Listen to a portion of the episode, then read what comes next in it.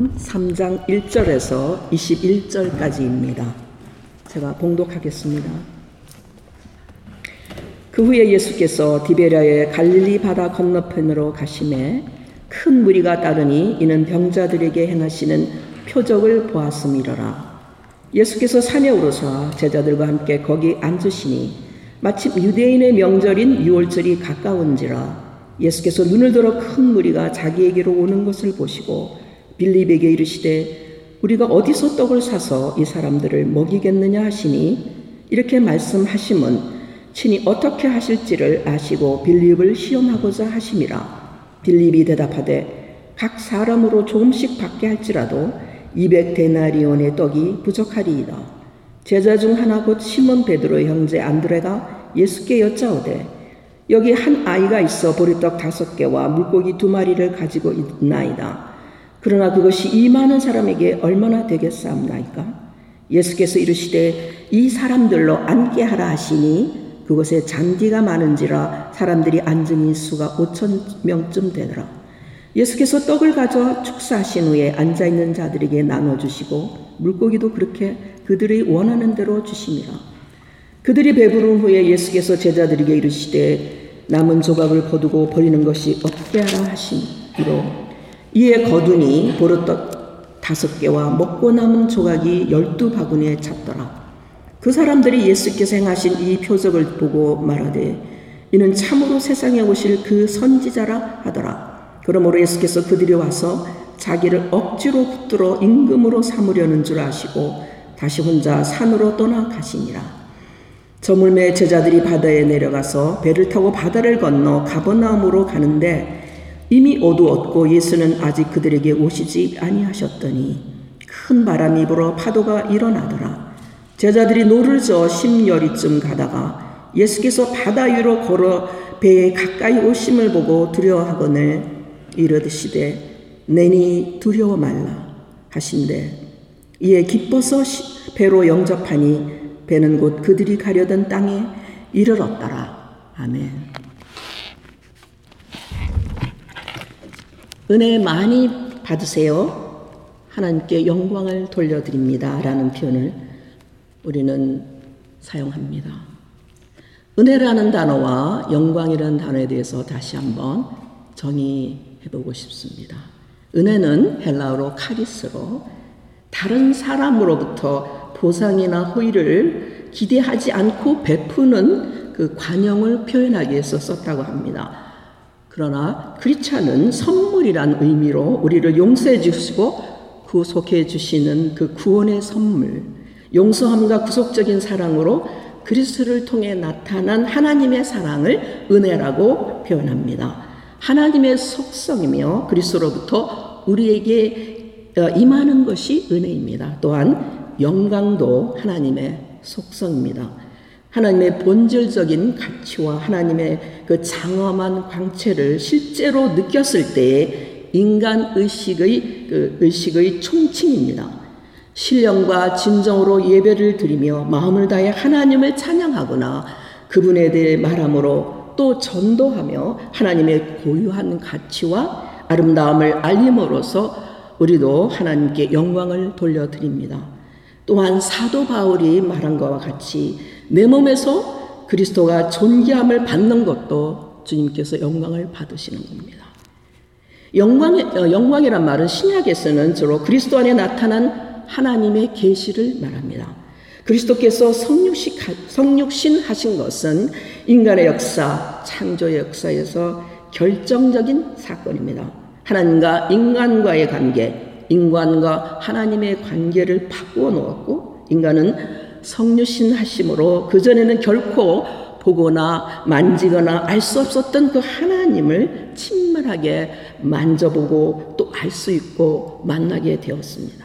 그래서 요한복음에서는 말씀이 육신이 되어 우리 가운데 거하심에 우리가 그의 영광을 보니 아버지 독생자의 영광이요 은혜와 진리가 충만하다라고 신앙 고백을 했습니다. 오늘의 말씀에는 이러한 예수님의 그 은혜와 영광이 잘 드러나고 있습니다. 요한복음에는 일곱 가지의 표적이 있지요.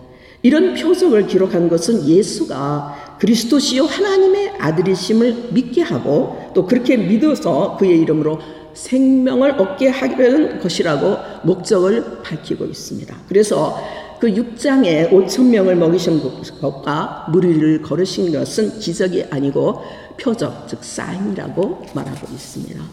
5천 명을 먹이신 사건을 먼저 보겠습니다. 무리로 걸으신 것과 5천 명을 먹이신 표적에 대해 어, 제가 공부하는 것을 보고 누가 이렇게 말했습니다. 그것을 못 믿겠다. 그게 어떻게 그런 일이 있, 일어날 수 있을까? 라는 말은 사실 맞습니다. 왜냐하면 인간으로는 할 수 없는 전대미문의 사건입니다. 예수께서 하나님의 아들심을 보여주는 사건이기 때문에 그렇습니다. 장소는 디베라 바다, 즉 갈리 바다 건너편에서 어, 건너편이라 했고 딴 복음서에서는 바세다 어, 바세다라고 그 어, 명칭을 저, 어, 적고 있습니다. 이때 예수께서 병자들을 고치시는 것을 그 표적을 보고 많은 사람들이 따라왔다고 했습니다. 예수님은 큰 무리가 자기에게 나오시는 것을 그 몰려드는 것을 보시고 빌립에게 이렇게 말씀하셨지요. 우리가 어디서 빵을 사서 이 사람들을 먹이겠느냐? 그렇게 질문하셨을 때 그 숫자가 빠른 빌립이 이렇게 말했죠. 아, 요사이 가치로 얘기하면 한 2만 불이 있어도 모자라서 저희가 먹일 수가 없습니다. 이렇게 사실 대답한 거지요. 그런데 6절 말씀에서 예수님은 빌립을 시험하려고 그렇게 질문하셨다고 되어 있습니다. 예수님은 자기가 하실 무슨 일을 하실지 잘 알고 계셨고 그래서 그렇다고 말씀하셨는데 과연 이 말씀은 무슨 뜻인지 생각해 보겠습니다. 예수님은 빌립에게 비용이 얼마나 들지 물어보신 것이 아니지요. 어디에서 즉 출처를 물어보고 계신 질문이며 빌립은 예수님과 함께 다니며 예수님께서 하신 그 표적을 보았습니다. 아마도 물을 포도주로 만드는 그 가난 사건과 또 바로 전에 5장에 있는 38년 된 병자를 고치시는 것도 보았을 것입니다. 그래서 예수님은 자신이 그 선물을 주시는 출처 있음을, 소스 있음을 알기를 원하셨고 또 예수님께서 무리를 먹이시고 하시, 먹이시려고 하시는 그 마음을 알아주기를 원했던 것 같습니다. 그러나 빌립은 실패했습니다. 그 많은 군중을 먹이는 것은 불가능하고 인간으로서는 할 수 없다는 것을 강조하게 오히려 되었습니다. 그리고 안 되려는 저희가 아는 바대로 한 아이가 가져온 그 오병이어를 가지고 주님께 나왔습니다. 참으로 이렇게 많은 물이 그들에게 무슨 소용이 있었을까요? 나, 내놓기가 부끄러웠을 것 같습니다. 저도 말씀을 준비하면서 마지막에 제가 기도하는 것이 항상 주님 저의 오병이어를 받아주시옵소서 이렇게 기도하고 있습니다. 근데 예수님은 그 오병이어를 받으시고 사람들로 자리에 앉게 하시고 그 남자만 5천 명이라고 그 당시에 계사 숫자에 들어갔는데 저 여자들은 숫자에 안 들어갔죠. 그래서 아마도 만 명 이상이 되는 그 자리에서 주님은 빵을 들어 축사하시고 또 나눠 주셨습니다. 예수님께서 앉아 있는 그들에게 가셨는지 또 그들이 어, 그룹으로 나왔는지는 적혀 있지 않지만 예수님께서 그 식사 자리를 초대한 그 주인으로서 그 태초에 하나님과 함께 계셨던 그 분께서 각자의 사람들에게 나누어 주었습니다. 그날의 감동을 생각해 봅니다. 그때 잔디밭에 앉아 그 기적의 빵을 먹은 사람들은 그들의 조상이 광야에서 출애굽한 후에 만나를 먹었던 것이 생각이 났습니다. 그래서 모세가 예언하였던 세상에 오실 그 선지자가 바로 예수님이라고 생각이 돼서 그분이 오셨다고 얘기했습니다. 신명기 18장을 기억한 것은 어, 적절한 고백이었지만 보이는 것만을 가지고 반응하는 것을 경계하는 그 요한복음에서를 볼 때 곧 그 다음에 나오는 15절 말씀, 그러므로 예수께서 저희가 와서 자기를 억지로 잡아 임금 삼으려는 줄을 아시고 다시 혼자 산으로 어, 가신이라는 말씀으로 그 군중들의 그 저, 어, 진정한 그 진의가 드러납니다. 즉 무리들의 반응은 신용할 수 없음을 보여줍니다. 요한복음에서 예수님께서 왕이 되신 것은 아주 중요한 주제입니다. 그 1절 49절에서 예수님께서 어, 나오시는 것을 보시, 그 나다네일이 나다네일에게 예수님은 참 이스라엘이라고 이렇게 불렀습니다. 그래서 그때 나다네일은 예수님께 당신은 하나님의 아들이시오? 당신은 이스라엘의 임금님이라고 이렇게 고백을 한 것을 저희가 기억하지요. 이처럼 이스라엘은 그 당시 갈릴리 바다가 그 디베랴 바다로 불리우는 그 로마 황제 디베랴 즉 티베리우스의 통찰에 있던 그 시대에 그 왕되신 메시아 제2의 다윗 왕을 기다리고 있고 기대했지만 예수님은 세상이 규정하는 왕이 되시는 것을 거부하셨습니다. 사람들은 빵과 생선을 먹으면서 예수님이 주시는 은혜를 맛보았습니다. 그리고 예수님의 능력을 그 힘을 보게 되었습니다. 그리하여 예수님을 억지로 붙들어다가 왕을 삼아 하나님의 영광을 자신들의 목적을 이루기 위한 현세적인 힘과 세력의 방식을 사용하는 인간의 영광의 수준으로 예수님을 끌어내리려고 했습니다. 은혜의 선물을 주시고 베푸면서 하나님의 영광을 보여주셨지만 그 영광을 예수님께서는 왜곡하는 것을 허락하지 않았습니다. 그리고 피하셨습니다. 예수님은 인간이 상상하고 기대하지 않던 나중에 그 세상의 힘과는 아무런 상관없는 십자가에 죽으시고 부활하시고 승천하심으로 진정한 하나님의 영광이 무엇인지 우리에게 보여주셨습니다. 진리를 알지니 진리가 너희를 자유롭게 하라, 하리라 하시는 주의 말씀대로 참 영광이 무엇인지 알게 하신 즉 우리에게는 내가 죽고 나의 십자가를 지고 주님을 따를 때만이 하나님의 영광이 나타남을 알게 하신 그 하나님을 찬송합니다. 저는 1919년 10월 3일 오후에 광화문 그 집회를 참여하기에 모인 수많은 사람들 사이에 끼어서 있었습니다. 제가 그, 그곳에 집회하러 나온 것은 분명히 아니겠죠. 지하철에서 내려, 어, 가다가 사람이 너무 많아서 잘못하면 이러다가 밟혀 죽겠구나 하는 그런 위험한 마음도 들 정도로 사람들이 많았습니다. 정말 간신히 계단을 올라가 교보문고로 저는 들어갔습니다. 그날 약 어, 신문에 발표보니까 200에서 한 300명 정도, 300만 명이 모였다. 이렇게 돼 있습니다. 교보문고 안에서 집회에 나오신 분들이 서로 끼리끼리 모여 다니시면서 권사님, 집사님하고 서로 부르는 그런 소리를 듣고 어, 교회 다니신 분들이 나오셨구나 이렇게 알아들었습니다. 그분들을 보면서 정말 여러 열심히 하는구나. 그래서 여기까지 와서 이렇게 참석을 하시는 그, 그것을 보고 저는 제가 참석했던 그 많은 사람들이 모였던 부활절 연합 집회나 그리고 그 제가 살던 캐나다에서 빌리그리암 그 집회, 전도 집회를 생각했습니다. 그리고 집으로 돌아가면서 그분들은 진정 무엇을 구하고 있는가? 다른 정치, 또 다른 다른 정치자가, 지도자가 우리의 진정한 목마름과 배고픔을 해결해 줄 수 있다고 생각하는가? 그리고 그들은 또한 어떤 예수님을 찾고 있는지 의문이 많이 들었습니다. 베세다에서 예수님의 은혜를 맛보았으나 그 은혜를 주신 분이 과연 누구인지 관심을 가지고 찾지를 않고 그들이 억지로 자신들의 왕을 삼아다가 삼으려다가 군중을 피해서 혼자서 다시 산으로 물러가셨던 주님을 생각하였습니다. 그리고 이제 19, 16절부터 20절에 나오는 예수께서 무리를 걸으신 그 장면을 생각해 보겠습니다. 예수님은 혼자 산으로 물러가시고 제자들은 날이 저물어서 갈릴리 바라 건네편에 있는 가브나무로 가려고 배를 탔습니다. 큰 바람이 불고 물결이 사나워졌고 그 밤중에 큰 위기가 찾아왔습니다. 그래서 그들은 힘들게 노를 젓고 가고 있을 때 제자들이 그 물 위를 걸어오고 있는 예수님을 보았습니다. 그리고 무서워하였습니다.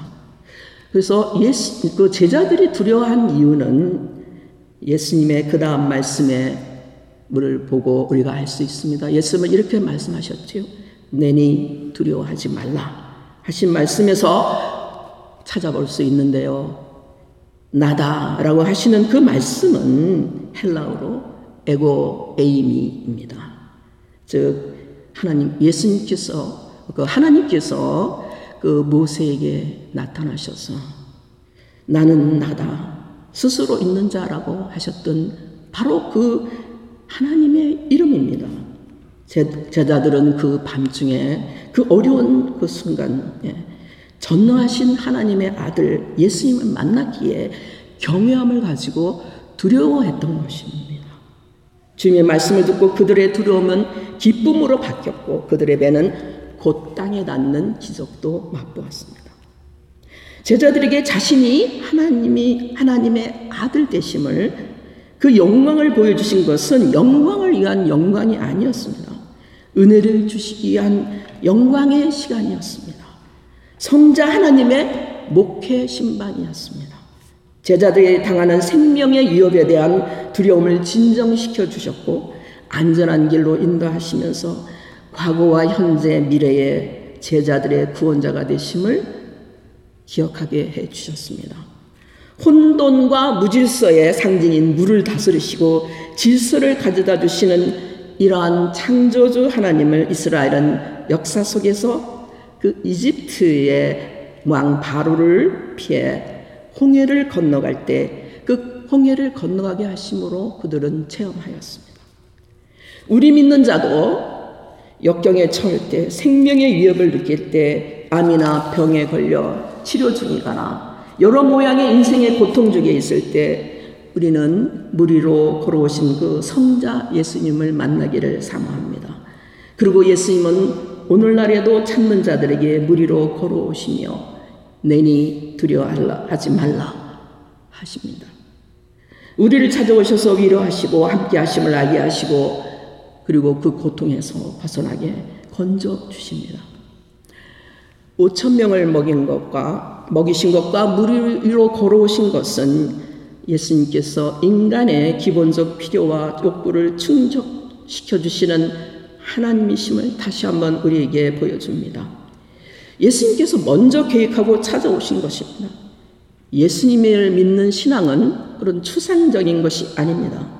인간 삶의 현장에서 하나님의 선하심을 맛보고 알라고 하는 시편에서의 말씀과 같이 우리에게 은혜를 베푸시기 원하시는 주님을 매일 만나는 것입니다. 제자들이 고백한 그 말씀이 육신이 되어 우리 가운데 거하심이 우리가 그의 영광을 보니 아버지의 독생자의 영광이요 은혜와 진리가 충만하더라라는 그 고백이 다 우리 가운데 있기를 간절히 소망합니다. 예수님은 자신의 은혜가 군중들이 원하는 영광에 이용되는 것을 허락지 아니하셨고 숨어 버리셨지만 자신의 영광으로 그 도움이 은혜가 필요한 것에는 찾아오셨습니다. 왜냐하면 예수님께서는 본래 하나님을 본 사람이 없으되 아버지 품속에 있는 독생하신 하나님이 나타나셨다라고 하는 말씀대로 그것이 바로 예수님의 미션이셨기 때문에 오신 것입니다. 오늘 말씀은 신앙생활에서 중요한 은혜와 영광의 그 관계를 보여줍니다. 받은 은혜를 가짜의 힘과 권위로 이용하려면, 이용하면 은혜는 사라지고 파괴되고, 그, 그리고 혼자 조용한 곳에 찾아오시는 예수님의 은혜를 만나지 못하면 영광은 잃어버리게 됩니다. 우리는 신앙의 삶에서 경험적으로 은혜로 받은 축복은 우리로 하여금 하나님이 아닌 다른 것을 찾게 하지만 권한은 언제나 거의 우리로 하나님을 찾게 하게 찾게 합니다. 영적으로 가장 중요한 것 중에 하나가 바로 가장 그 어려운 것 중에 하나는 또한 그러면서도 어려운 것은 하나님께 집중하는 겁니다. 하나님을 찾는 겁니다. 못하게 하는 것이 바로 그 축복입니다. 잘 살고 시간과 물질이 풍부할 때 우리는 하나님을 찾지 않고 악마하는 마음이 줄어드는 것을. 손에 항상 가까이 있는 그 셀폰으로 유튜브나 또는 다른 오락으로 시간을 그냥 보내고 위로를 받습니다. 코로나 전염병으로 집안이 있다고 주님께 더 가까이 나가지, 나가는 것도 아닌 것을 우리는 알고 있습니다. 예수님은 십자가의 죽으심과 부활 성, 승천으로 말미암아 우리는 하나님의 집에서 하나님의 자녀로 하나님을 만나며 사귐이 있는 그런 영생의 산물을 받았습니다. 조용한 곳에 혼자 계신 주님을 찾아가서 만나고 그 말씀을 듣고 내가 바라고 만드는 그런 왕이 아니라 십자가에 달리신 주님께서 저와 우리의 삶의 왕이 되어 가시는 나는 죽고 우리로 주의 형상을 닮아가게 빚어가시는 그 자리로 나아가 결코 줄이지 않고 영원히 목마르지 않게 하시는 그분을 만나고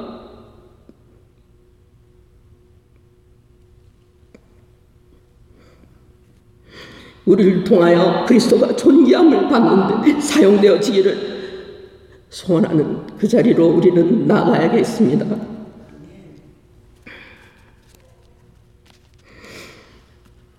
이제 은혜는 마음에 부어지는 것이라는 글이 있습니다. 그 중에 한 부분을 제가 읽고 마치겠습니다. 신앙에서 제일 중요한 자리가 마음이다. 마음에 대하여 생각했다. 하나님의 은혜가 폭우처럼 쏟아져도 마음이 닫혀 있으면 한 방울도 들어오지 못한다. 남들은 폭우와 같은 은혜에 흠뻑 젖어서 황홀해하고 있는데 내 마음에만 한 방울도 닿지 않을 때 나는 우주의 배낭 끝에 서 있는 듯한 소외감을 느낀다. 마음을 열어야 은혜를 받을 수 있다. 하지만 세상에서 마음대로 되지 않는 수많은 일들 가운데 제일 가는 것이 바로 마음이다. 마음처럼 내 마음대로 되지 않는 것이 없다. 내 마음을 닫는 것은 분명히 내 의지로 하는 것 같은데 여는 것은 내 마음대로 할 수 없다. 분명 내 마음인데 내 마음대로 열리지 않는다. 마음을 열어야 행복할 수 있는데 그 열쇠는 내게 있지 않다. 잠긴 내 마음의 열쇠를 가지신 분은 하나님이다. 닫는 것은 내가 할지라도 여는 것은 하나님만이 할 수 있다. 은혜 중에 은혜는 마음이 열리는 아니 마음을 열어주시는 은혜라고 감히 말하고 싶다. 오늘 하루도 내 일도 모레도 살아내야 하는 많은 나날, 나날들 속에서 마음을 열어주시는 은혜를 늘 받고 싶다. 열린 마음을 소유하여 다른 것으로 사는 것이 아닌 오직 마음으로 살고 싶다. 하나님의 빛, 즉 은혜는 은혜를 제가 흠뻑 적기에 충분하오니 이제는 마음을 열어주소서. 내일의 내 마음의 눈을 여소서. 내 마음의 눈을 열어 주게 보게 하소서. 주 보게 하소서. 아멘. 찬송가